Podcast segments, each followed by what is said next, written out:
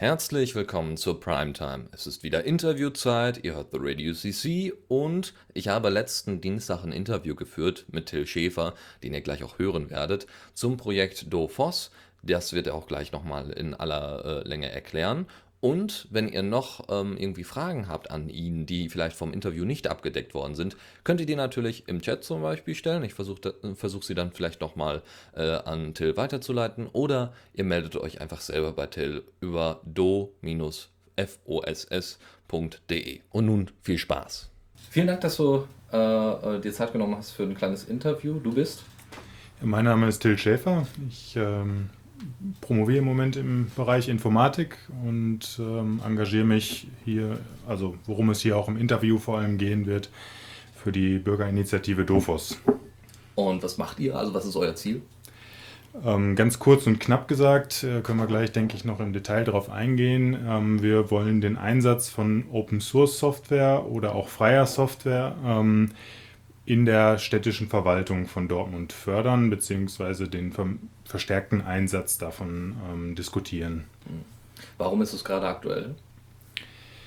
Ähm, da müssten wir vielleicht ein bisschen ausholen ähm, in die Richtung erstmal, was Open Source Software bzw. freie Software ist. Ähm, man kann sich ja jetzt erstmal ähm, als Anwender so vorstellen, man lädt sich ein Programm runter, führt das aus und äh, kann mit diesem Programm dann ganz viele äh, lustige Dinge machen. Ähm, was das Programm aber tatsächlich auf dem Rechner tut, das ist normalerweise dem Anwender verborgen. Das heißt, man kann nur da drauf sehen wie auf so eine Blackbox und ähm, dann, ähm, ja, ähm, das war es dann auch. Also mehr kann ich jetzt erstmal mit diesem Programm nicht machen, außer das, was das Programm eben vorsieht zu tun. Und ähm, bei Open Source Software ist das eben anders. Das heißt, man ähm, hat zusätzlich zu dieser Blackbox ähm, noch eine Art äh, Funktionsbeschreibung dabei, ähm, die dann in Form von Quelltexten ähm, eben verbreitet wird und äh, somit kann man zum einen sehen, was diese Software tut und zum zweiten auch ähm, diese Software für seine eigenen Zwecke modifizieren, ähm, anpassen, auf neuere ähm, Betriebssysteme portieren und ähnliches. Warum ist es jetzt für Dortmund relevant, solche Software zu nutzen? Also das ist ja das Ziel dann. Genau. Ähm, also Dortmund ähm, ist, also, also, Dortmund im Speziellen ist jetzt vor allem herausgekommen, ähm, da ich und auch äh, die restlichen Mitbegründer von Dofos ähm, vor allem aus Dortmund kamen. Ähm, die öffentliche Verwaltung haben wir deshalb als besonders wichtig angesehen, da ähm, hier ein besonderes Interesse an einer gewissen Transparenz gilt. Also die öffentliche Verwaltung verwaltet ja uns ähm, als ähm, Bewohner ähm, dieser Stadt und ähm, geht daher auch mit allerlei sensiblen Daten zum Beispiel von uns mit zum Beispiel? Äh, um. Zum Beispiel werden gewisse Einwohnerdaten erhoben, es werden, ähm, wenn ich zum äh, Bürgeramt gehe und irgendwelche Anträge ausfülle, dann werden die ja auch über elektronische Systeme ausgefüllt und äh, irgendwohin weitergereicht, äh, beziehungsweise das läuft ja nicht mehr über Papier, sondern das wird alles elektronisch übermittelt. Hm, und warum ist dann eben Open Source Software da so wichtig, dass ja. man es dort einsetzt? Also zum ersten gibt es ähm, in der öffentlichen Verwaltung ein gewisses Transparenzgebot, ein Transparenzgebot, also aus dem demokratischen, ähm, aus der demokratischen Sichtweise kommt das, ähm, dass man eben die Verwaltung, also die Verwaltungswege nachvollziehen können muss. Das heißt, ähm, ich als Bürger habe ein Recht darauf, ähm, zu wissen, wie die ähm, Verwaltung arbeitet und wie sie mit meinen Daten zum Beispiel jetzt umgeht. Das bedeutet auch, dass, sie, dass die Verwaltung mir zum Beispiel garantiert, dass meine Daten nicht an unberechtigte Dritte weitergegeben werden, äh, sondern nur in einem gesetzlichen Rahmen eben verarbeitet werden.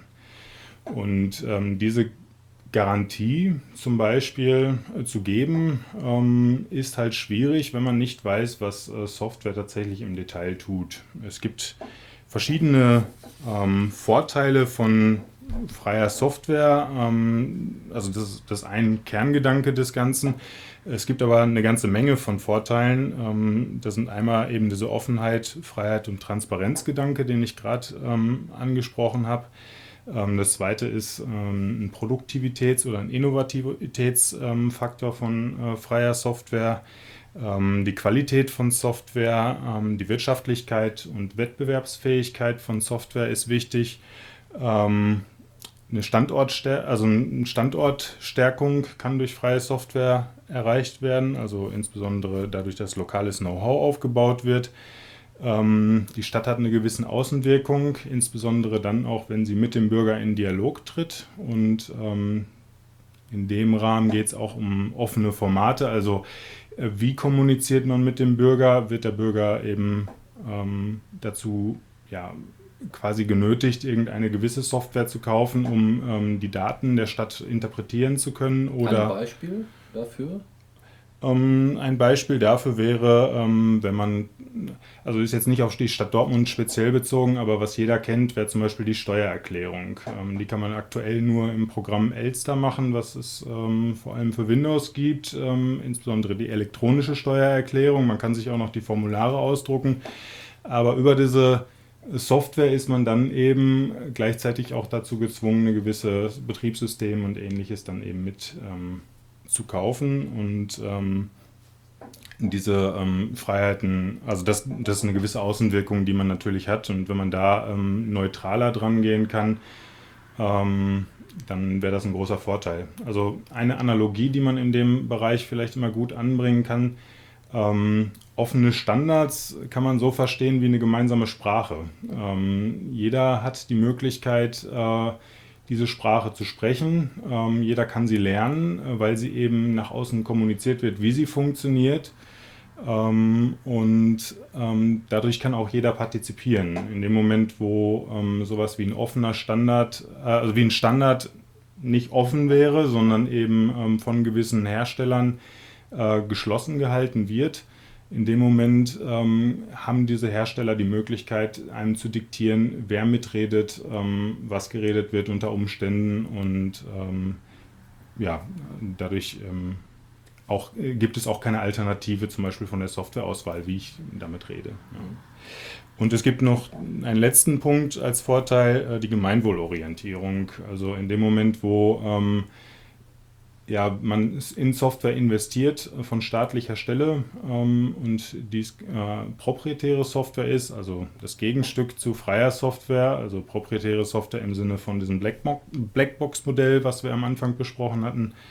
In dem Moment ähm, wo man diese Software kauft, finanziert man ähm, vor allem den Hersteller. Man erwirbt Nutzungsrechte für eine gewisse Dauer und äh, danach ist diese ähm, Software eben wieder verschwunden und das Steuergeld ist halt eben ausgegeben, ähm, während äh, bei einer Open Source Software, wo eben diese Quelltexte auch wieder freigegeben werden müssen, ähm, die Möglichkeit eben besteht, dass das Investment, äh, die, die Investitionen, die der Staat hier tätigt, ähm, auch wieder zurückfließen in die Zivilgesellschaft und dort wieder eine gewisse freie Nutzung ermöglichen. Das ist noch angesprochen Wirtschaftlichkeit. In welcher Form kann das Open Source leisten? Ja, also Wirtschaftlichkeit ist immer so ein etwas kritischer Punkt. Ein ähm, kritischer Punkt insofern, ähm, also ich bin fest der Überzeugung, dass es langfristige wirtschaftliche Vorteile hat, für eine Stadt auf freie Software umzusteigen.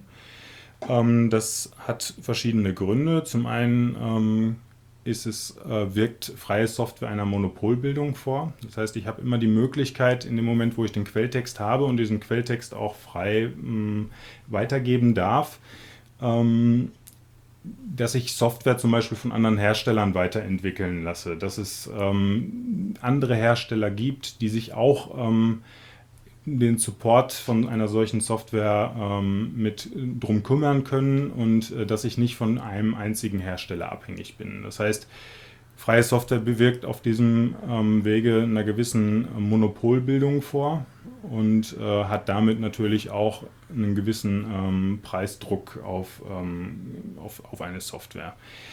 Andererseits ist es so, wir hatten gerade schon über die Formate gesprochen, dass es ja häufig bei proprietärer Software so ist, dass man mh, einmal in einem solchen Softwarezyklus drin ist, irgendwelche Dateien in einem gewissen Format abgespeichert hat und die dann am Ende ähm, darauf angewiesen ist, weiterhin immer diese Software einzusetzen, um diese Informationen, die man abgespeichert hat, eben noch weiterhin lesen zu können. Ähm, insbesondere dann, wenn dann ähm, irgendwie eine gewisse neue Version rauskommt, beziehungsweise der Hersteller diese alte Version nicht mehr supportet, ist man dann in so einem Upgrade-Zwang und ist quasi gezwungen, neue Lizenzen äh, von dem Hersteller auch zu kaufen, ähm, weil man eben über dieses geschlossene Format auch nicht in der Lage ist, ähm, jemand anders zum Beispiel jetzt zu sagen, ja, pflegt doch noch die Software, die wir bisher haben, irgendwie weiter, ähm, kümmere dich um Sicherheitslücken oder ähnliches.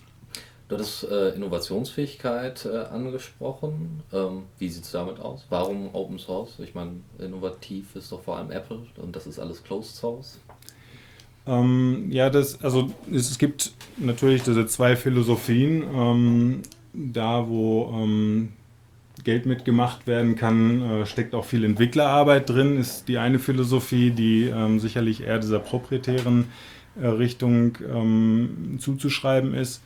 Ähm, bei Open Source Software ist es aber so, mm, dass ich die Verbreitung von Wissen ähm, zum Beispiel nicht verhindere. Das heißt, in dem Moment, wo eine Person ähm, eine Software schreibt, kann eine andere Person diese automatisch wieder weiterverwenden und ähm, ist nicht ähm, an Lizenzgebühren oder ähnliches äh, gebunden. Das führt dazu, dass häufig also in der proprietären Welt Software mehrfach entwickelt wird. Ähm, also für denselben Anwendungszweck meinst du? Oder? Genau, also für den gleichen äh, Anwendungszweck äh, man das einfach wieder neu schreibt, weil ähm, ja dieses, dieses ähm, Neuschreiben eben billiger ist, als jetzt irgendeine äh, Softwarekomponente von einem anderen Hersteller zu erwerben. Und ähm, hierbei ist es so, dass in der freien, äh, bei der freien Software es eben auch äh, so ein viele Augen-Prinzip gibt, wo dann eben ganz, ganz viele Leute an dem gleichen Stück Code diesen verbessern können. Und ähm, wenn es jetzt mehrere Städte gibt, die alle irgendwelche kleinen Verbesserungen für ihre Software brauchen und ähm, es jetzt mehrere Städte gibt, die zum Beispiel auf freie Software umsteigen, dann kann auch eben eine andere Stadt automatisch von dieser Verbesserung eben wieder profitieren, die eine ähm, andere Stadt damit äh, investiert hat. Ähm, das heißt, es gibt eine starke Diffusion, Diffusion von Wissen auch sehr schnell. Äh, gibt es denn schon Städte, die das angewendet haben? Es gibt eine ganze Menge von Städten. Ähm, Im Moment ist das ein bisschen kritisch das Thema insofern, dass ähm, es eine Welle gab um das Jahr 2002 bis 2004, 2005 herum, ähm, wo eine ganze Menge von Migrationen in Richtung freier Software ähm, vollzogen worden sind. Migration also Umstellung? Genau, also Umstellung ähm, dieser Städte auf freie Software oder eine Ausrichtung ähm, der Städte im hauptsächlichen Sinne auf freie Software eben ähm, vonstatten gegangen ist. Das Ganze wurde aber meistens unter sehr, also in vielen Fällen unter kurzfristigen Kosteneinsparungen gesehen. Das heißt, man hat ähm, sich erhofft, okay, ähm, bei freier Software fallen die Lizenzgebühren weg, dadurch haben wir einen gewissen Kostenpunkt, der nicht mehr da ist. Ähm, gleichzeitig muss aber auch eben eine Pflege dieser Software mit einhergehen. Also ähm, es ist nicht ganz ähm, so leicht, das gegenzurechnen, dass man sagt, okay, kostet jetzt einfach nichts mehr und ähm, dann haben wir das gleiche wie vorher. Ähm, es gibt eine ganze Menge an positiven Beispielen allerdings auch. Ähm, herauszuheben ist zum Beispiel einmal eine sehr kleine Stadt Treuchlingen, die hat da sehr, also die hat zum Beispiel die ganzen Anwender-PCs ähm, wirklich umgestellt und es gibt nur noch sehr wenige Fachanwendungen, die eben dann ähm, auf Windows angewiesen sind, die dann über, ähm, ja, über virtuelle Maschinen oder, oder ähm, Remote-Desktops irgendwie noch den Leuten zu, zugebracht werden. Ähm, das sieht man auch nach außen. Also die Stadt Treuchlingen hat zum Beispiel einen offenen Haushalt, nennt sie das. Äh, da kann man auf die Website gehen und sich den Haushalt irgendwie angucken und diese ganze Software, die dahinter steht, ist eben zum Beispiel auch freie Software. Also wenn man sich das mal angucken möchte. Vom Namen her, also welche, äh, klar, Windows, okay, als äh, proprietäres äh, Teil, aber wie sieht es da mit der, mit der Software ein, die aus, die eingesetzt worden ist? Freie Software? Also ähm, sehr stark verbindet man freie Software immer mit dem Linux-Kernel. Ähm, das ist ähm, sicherlich eine der wichtigsten Komponenten bei vielen Dingen, weil es eben das grundlegende Betriebssystem ist.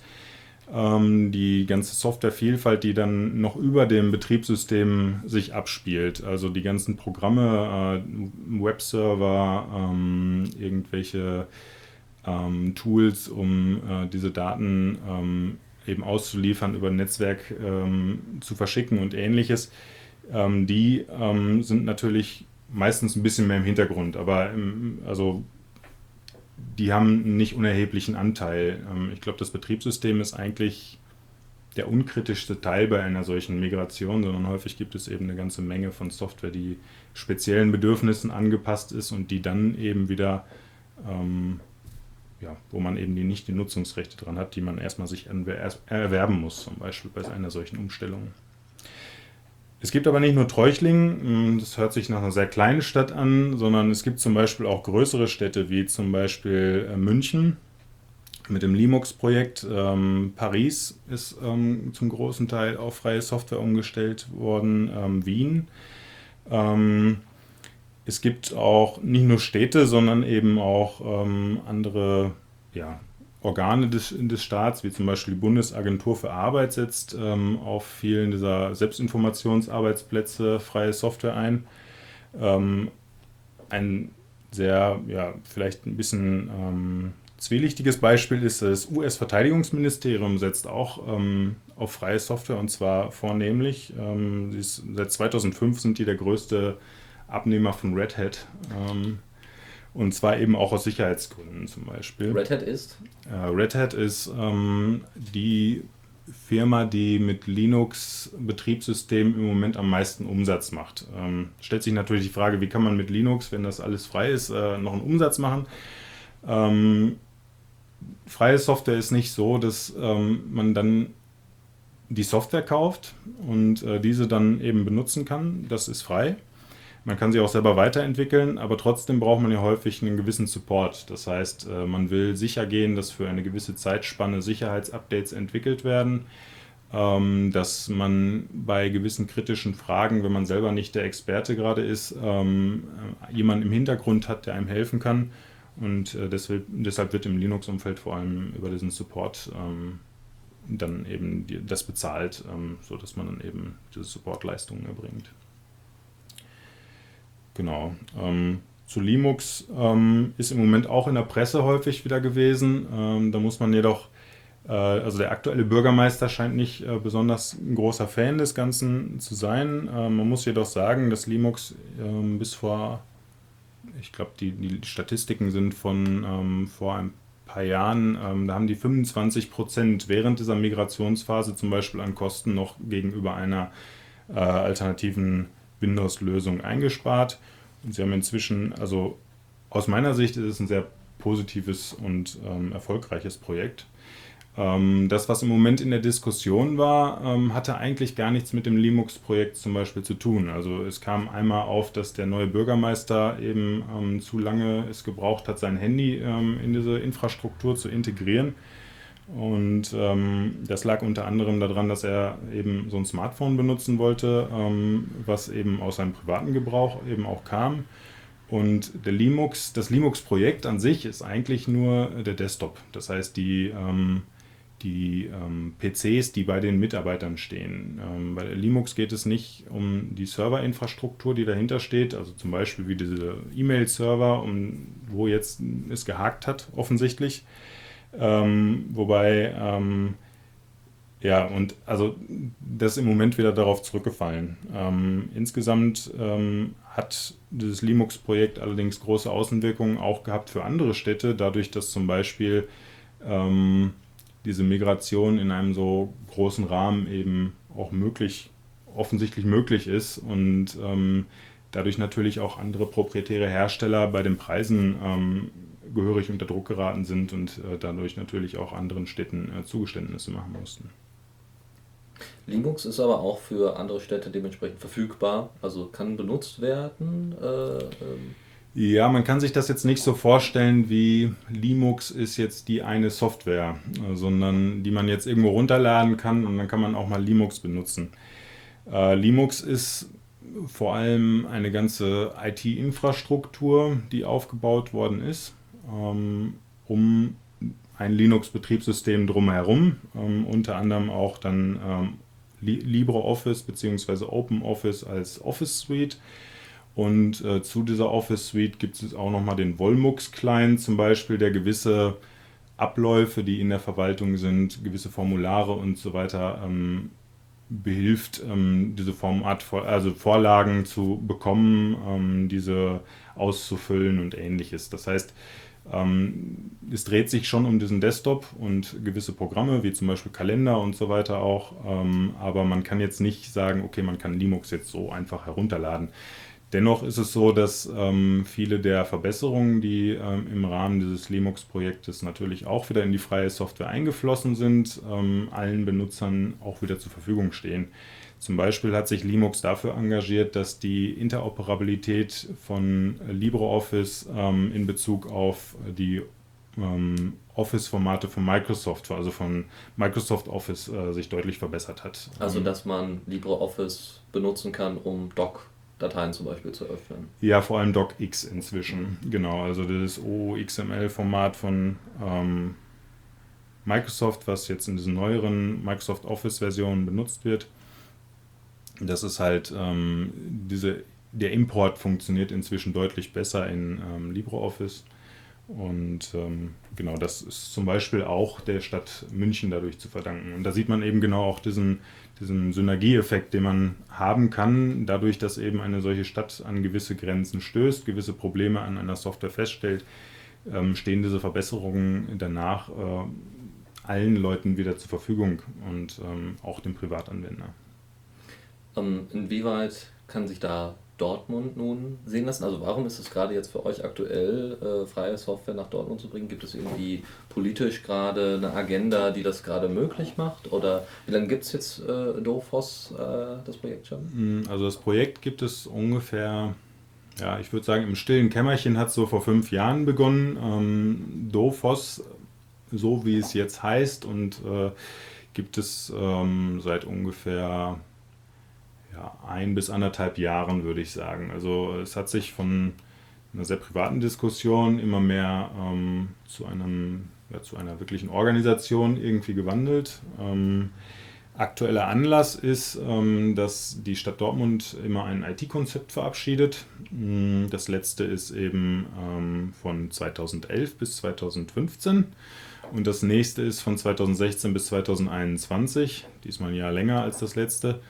Ähm, das heißt, aktuell steht eh die Debatte an, ähm, über eine strategische Ausrichtung der IT in Dortmund ähm, zu entscheiden. Und ähm, dieses IT-Konzept wird üblicherweise erstmal entworfen von dem Dortmunder Systemhaus. Ähm, das ist dafür, also Dosis, das ist dafür zuständig, eben die IT hier in Dortmund zu pflegen. Und danach geht es eben durch den Rat, also durch den Stadtrat und muss da eben auch bestätigt werden. Und ähm, wir erhoffen uns dadurch, dass eben das Thema aktuell eh auf der Agenda steht, ähm, da eben mit in diesen, diesen Diskurs begleiten zu können und ähm, in diesem Rahmen den Einsatz von proprietärer Software erstmal zu diskutieren. Also welche Nachteile kann es haben, ähm, diese Software einzusetzen dann auch Vorteile von äh, freier Software ähm, zu benennen und ähm, dann eben mit verschiedenen Beteiligten in Dortmund, also Parteien, ähm, Gewerkschaften, ähm, anderen Organisationen wie, den, äh, wie der Free Software Foundation und ähm, dann in einen Dialog zu treten und ähm, diese ja, diese Nachteile oder Vorteile von ähm, dem einen oder der anderen Lösung eben erstmal zu diskutieren. Und wenn das tatsächlich ein Problem für uns sein sollte, in dem Sinne, ähm, also auch für die Stadt Dortmund und für den Demokratischen Rat, ähm, dann ähm, hoffen wir uns ähm, eben positionieren zu können als eine gewisse Vermittlerinstanz, um verschiedene Akteure in ein Boot zu holen. Also es gibt verschiedene kritische Erfolgsfaktoren für eine solche Umsetzung von freier Software in, ähm, in Städten vor allem.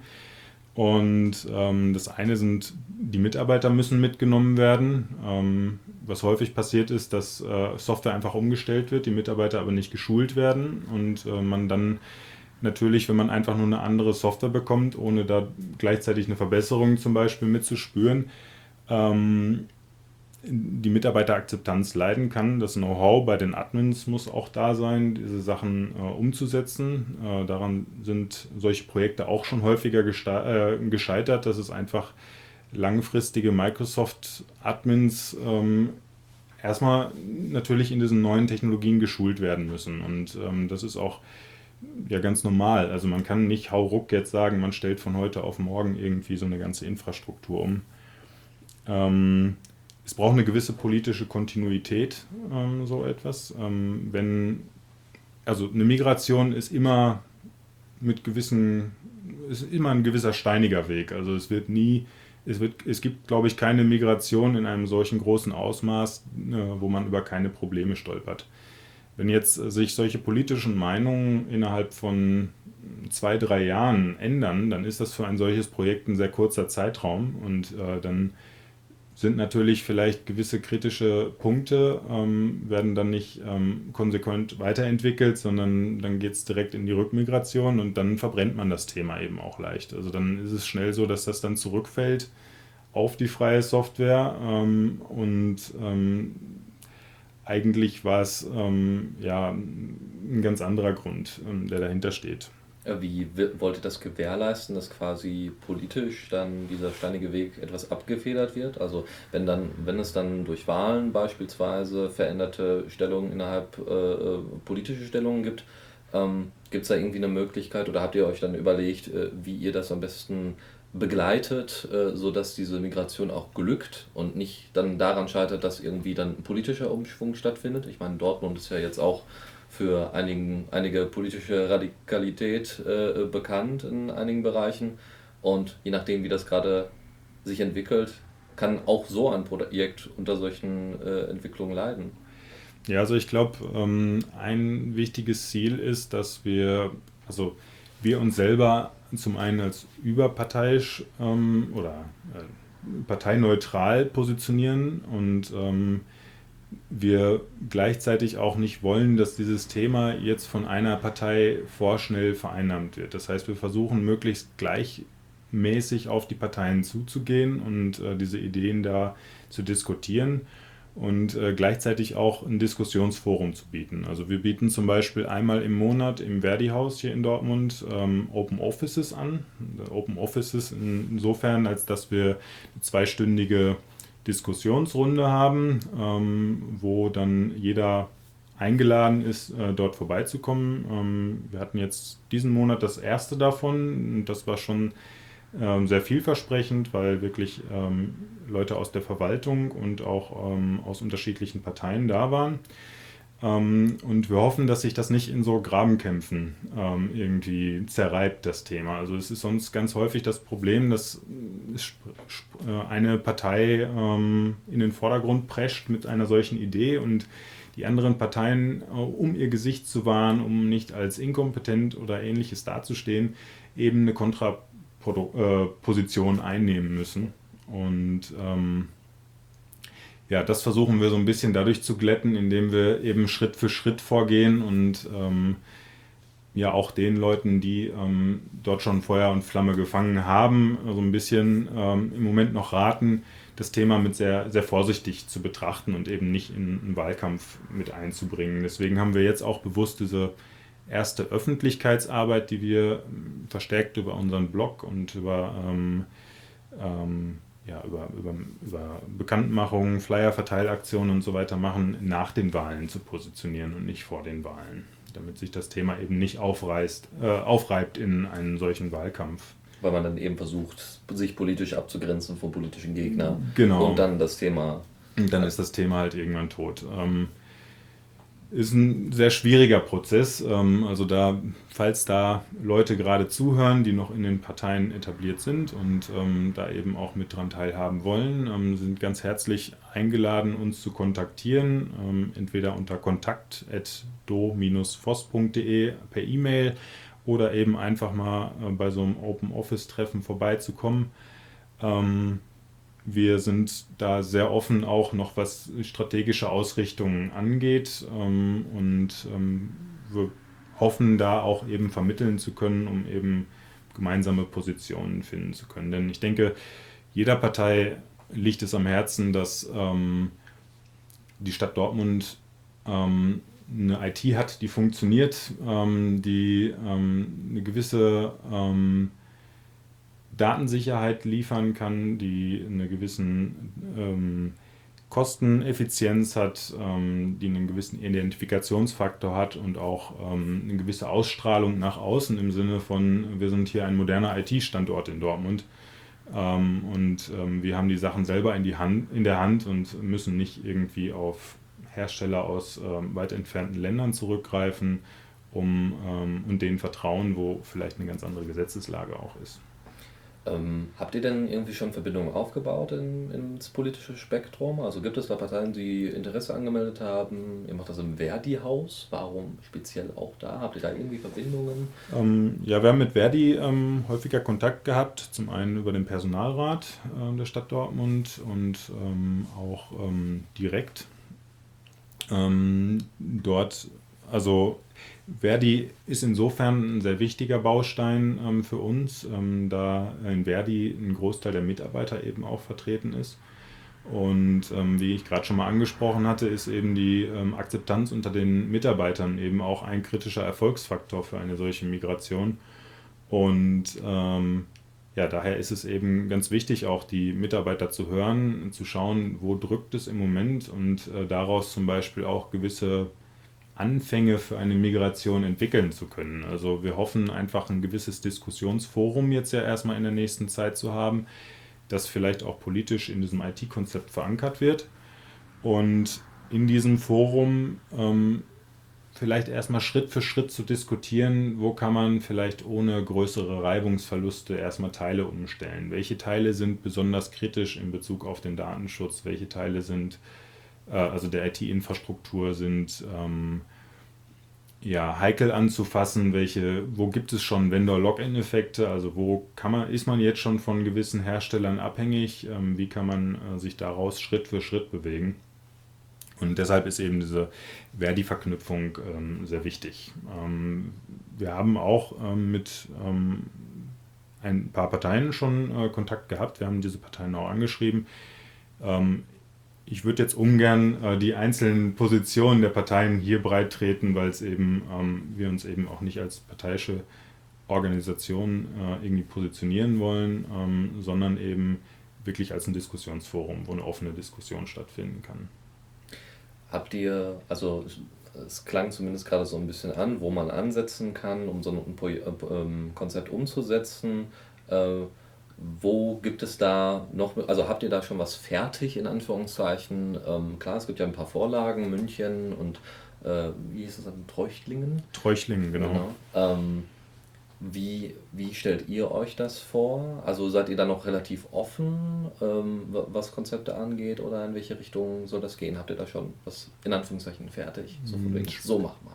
Also du sprichst tatsächlich von Umsetzungskonzepten. Genau. Richtig.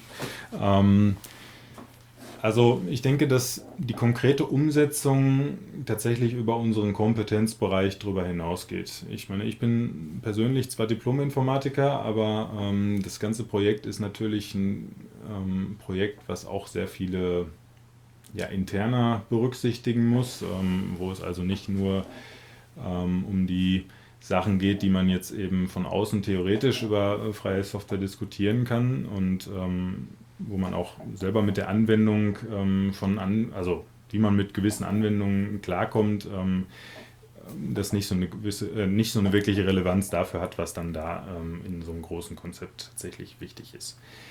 Ähm, wir sehen uns eher in der Position, aktuell ähm, diesen Stein ins Rollen zu bringen. Das heißt, wir wollen, dass es ähm, eine Diskussion eben in der Verwaltung darüber gibt, ähm, dass die Verwaltung von irgendeiner Stelle, wenn möglich, damit beauftragt wird, diese Konzepte, ähm, also sich erstmal anzugucken, was ist denn im Moment da? Ähm, wo, setzt, wo setzt die, Frei, äh, die Stadt Dortmund schon freie Software zum Beispiel ein? Wo kann man da ähm, vielleicht sich gut dran andocken? Wo sind kritische Bereiche? Und dann muss das von der Verwaltung selber getragen werden. Also wir sind ähm, sicherlich, ähm, wir sind daran interessiert, ähm, diesen Prozess mit zu begleiten, falls ähm, die Stadt Dortmund das möchte. Das heißt, wir hoffen uns zum Beispiel, dass in dem IT-Konzept irgendwie festgeschrieben wird, dass es ein Diskussionsforum gibt, wo das diskutiert wird mit bürgerlicher Beteiligung. Also, ähm, also fast schon direkt demokratische Elemente äh, mit drin. Also ja, ähm, insbesondere auch, ähm, ja, also klar, die Stadt Dortmund muss am Ende für sich entscheiden, irgendwie, wie sie gewisse Dinge macht. Aber ich glaube, ähm, dass es doch einige ähm, Leute gibt, die schon Erfahrungen gesammelt haben und ähm, auf die wir auch eben zugreifen können, die wir mit in, ähm, in so eine Diskussionsrunde mit reinholen können.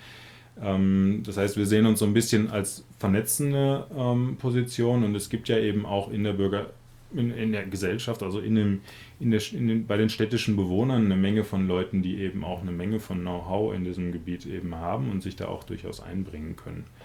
Und ähm, ja, wir hoffen da erstmal, diesen Stein, wie gesagt, ins Rollen zu bringen. Ja. Was ist, wenn der Stein dann irgendwann stillsteht, weil es funktioniert hat?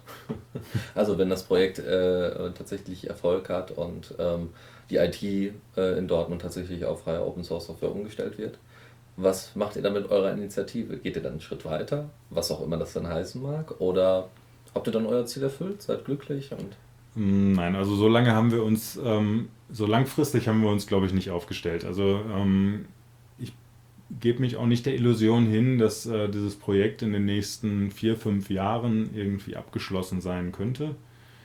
Ähm, sondern wenn es tatsächlich im Optimalfall irgendwie einen solchen Beschluss gibt, wie wir migrieren irgendwie in einer, in einer Gesamtmigration hin zu freier Software Schritt für Schritt, dann ist das sicherlich ein Projekt, was mehrere Jahrzehnte dauert. Und ähm, da in diesem, in diesem Zeitraum jetzt vorauszuplanen, ich meine, wenn man jetzt überlegt, was vor 20 Jahren äh, an Software äh, aktuell war, oder das ist, denke ich, ähm, zu weit vorausgedacht. Aber ähm, wir sind jetzt erstmal relativ greifbar mit dem IT-Konzept irgendwie auf ein konkretes Ziel, äh, arbeiten wir auf ein konkretes Ziel dahin, diese Diskussion eben mit einzubringen. Und wir haben uns danach zum Ziel gesetzt, vor allem als so eine gewisse Vermittlungsstelle eben ja, aufzutreten und ähm, Know-how zu vermitteln. Und wie sich das dann weiterentwickelt, das ähm, werden wir dann, denke ich, nochmal entscheiden. Wie bist du zum Thema Open Source gekommen? Ich meine, gut, klar, Diplom Fachinformatiker, okay, äh, aber woher dann das Interesse?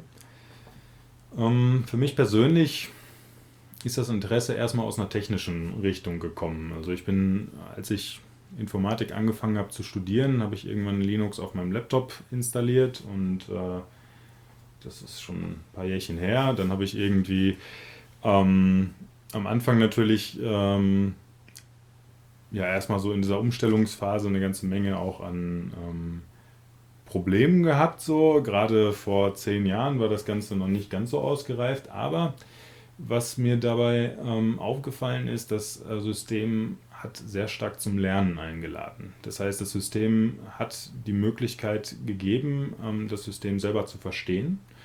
Ähm, ich habe jetzt seit über ja, wie viele Jahre sind das jetzt? Acht Jahren ähm, hier mein Betriebssystem auf dem Rechner, den wir hier stehen haben, nicht einmal neu installiert. Da ist jetzt wow. die dritte Hardware drunter.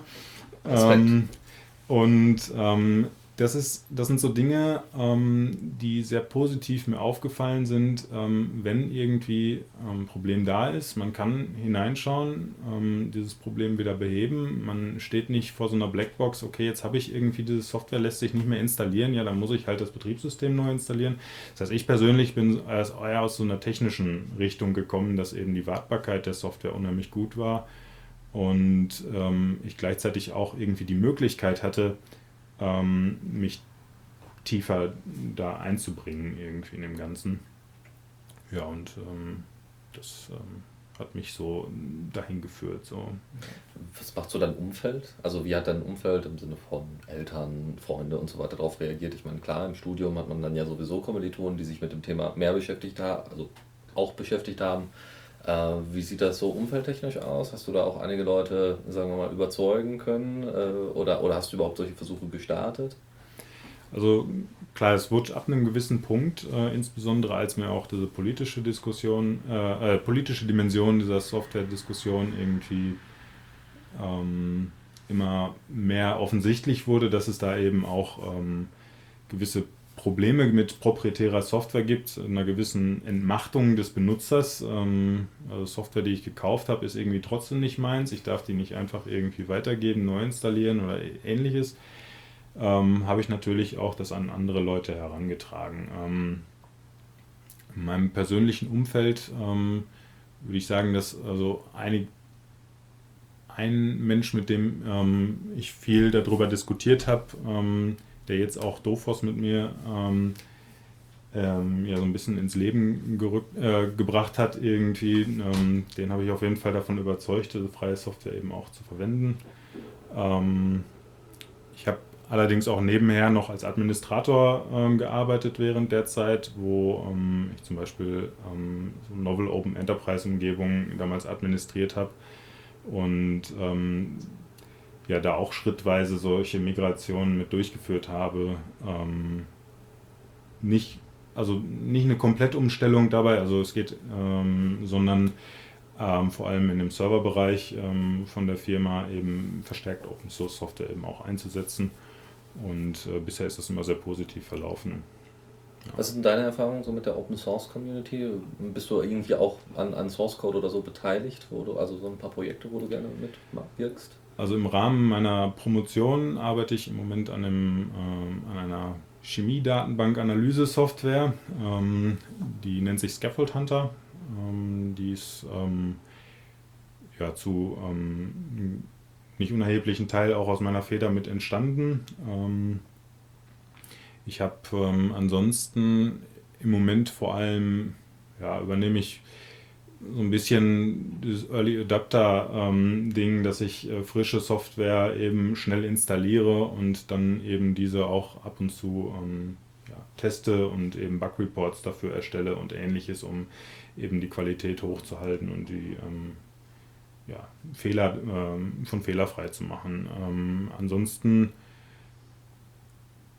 habe ich im Moment äh, leider nicht die Zeit, mich in manche Projekte noch tiefer neben Dofos und äh, eben auch der Arbeit beziehungsweise ähm, ja, ähm, diesen, diesen Sachen dann zu engagieren. Aber ich hatte schon mehrfach diesen Ansatz, nochmal an gewissen Projekten mich zu vertiefen. Irgendwann wird das sicherlich auch nochmal bei anderen Projekten was, ja.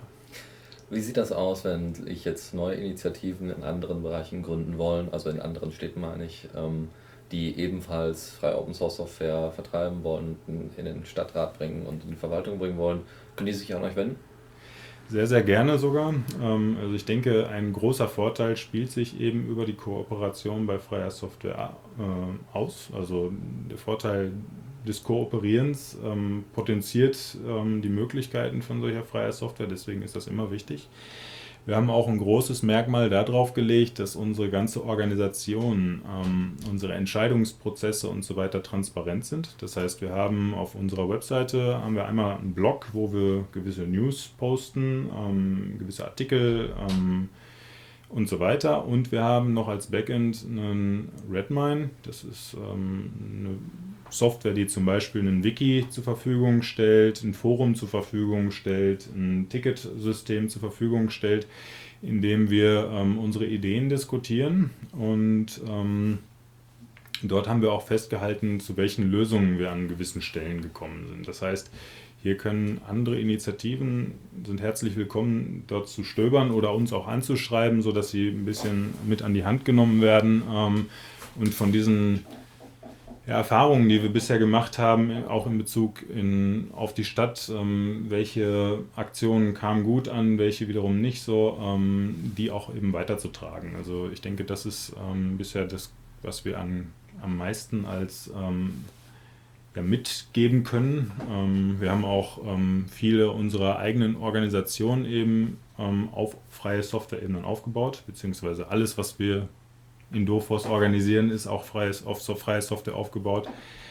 Ähm, da kann sicherlich, wenn es irgendwelche Initiativen gibt, die müssen sich nicht zwangsläufig primär mit dem Thema freie Software beschäftigen, ähm, können die gerne auch auf uns zukommen. Wir haben da gewisse Erfahrungen gemacht, mit welchen Tools man gewisse Probleme, auch organisatorische Probleme ganz gut lösen kann. Ähm, ob man jetzt irgendwie ein Etherpad benutzt, um gemeinsam Texte zu verfassen oder ein Mumble benutzt, um ähm, ja, Telefonkonferenzen zu machen übers Internet und ähnliches. Ähm, und da gibt es auch häufig schon Angebote irgendwo, die man relativ schnell nutzen kann, zum Beispiel von der, ähm, von der Digital Courage, das ist ähm, auch eine Initiative und äh, ein Verein auch, die, benutzt, äh, die bieten zum Beispiel an, diese Etherpads zum Beispiel zu benutzen und ähnliches. Und dieses Wissen würden wir auch gerne teilen, klar. Okay. Gibt es noch irgendwie Sachen, die wir jetzt unterschlagen haben, die jetzt äh, noch nicht genannt worden sind? Dann bitte. Mm, es gibt sicherlich eine ganze Menge Aspekte. ich muss mal ganz kurz überlegen, welcher vielleicht ähm, bisher noch zu kurz kam. Ja, vielleicht ein, ein, Wort auch an die Stadt Dortmund, falls irgendwer ähm, das von aus der Verwaltung mithört. Ähm, ich weiß, dass es ähm, aktuell ähm, häufiger mal so war, dass die Stadt Dortmund uns als ähm, ein wenig aggressiv im Auftreten wahrgenommen hat. Ähm, zum Beispiel, als wir eine Informationsfreiheitseinfrage zu den Microsoft-Ausschreibungen ähm, gemacht haben. Ähm, falls das so ist, äh, also falls das so wahrgenommen wird, ähm, möchte ich nochmal ganz stark betonen, dass wir ähm, nicht darauf aus sind, ähm, hier unsere Meinung ähm, groß aufzuhängen oder ähm, in den Konflikt zu gehen, Dinge besser wissen zu wollen, sondern wir wollen sehr stark in den Dialog treten. Und ich hoffe, dass da die Mitarbeiter der Stadt Dortmund ähm, das auch mit als ähm, Chance be begreifen, ähm, auch wenn da irgendwie so eine bürgerliche Organisation kommt, die jetzt irgendwie quer zu bestehenden hierarchischen Verwaltungsstrukturen irgendwie versucht, ihre eigenen Ideen mit äh, einzubringen, ähm, was vielleicht aus heutiger Behördensicht immer noch relativ unüblich ist, ähm, aber was denke ich sicherlich ein tragfähiges Zukunftsmodell ist, um eben ähm, auch in Zukunft ähm, an den Bürgern dran zu bleiben und äh, ja, die Identifikation mit der Stadt von den Bürgern irgendwie zu fördern. So. Wunderbar. Dann würde ich sagen, sind wir durch. Vielen, vielen Dank. War sehr aufschlussreich und ich hoffe mal, dass sich noch in anderen Städten äh, ähnliche Initiativen bilden und die können sich dann ja an euch wenden. Ja, ich bedanke mich auch dafür, dass ähm, ich hier heute meine Gedanken äh, breitreten durfte und ähm, hoffe, dass das, ähm, ja, das freie Software im Allgemeinen einfach ähm, in den nächsten Jahren weiter vorankommt, so wie es auch in den letzten Jahren das schon getan hat. Sehr schön, vielen Dank.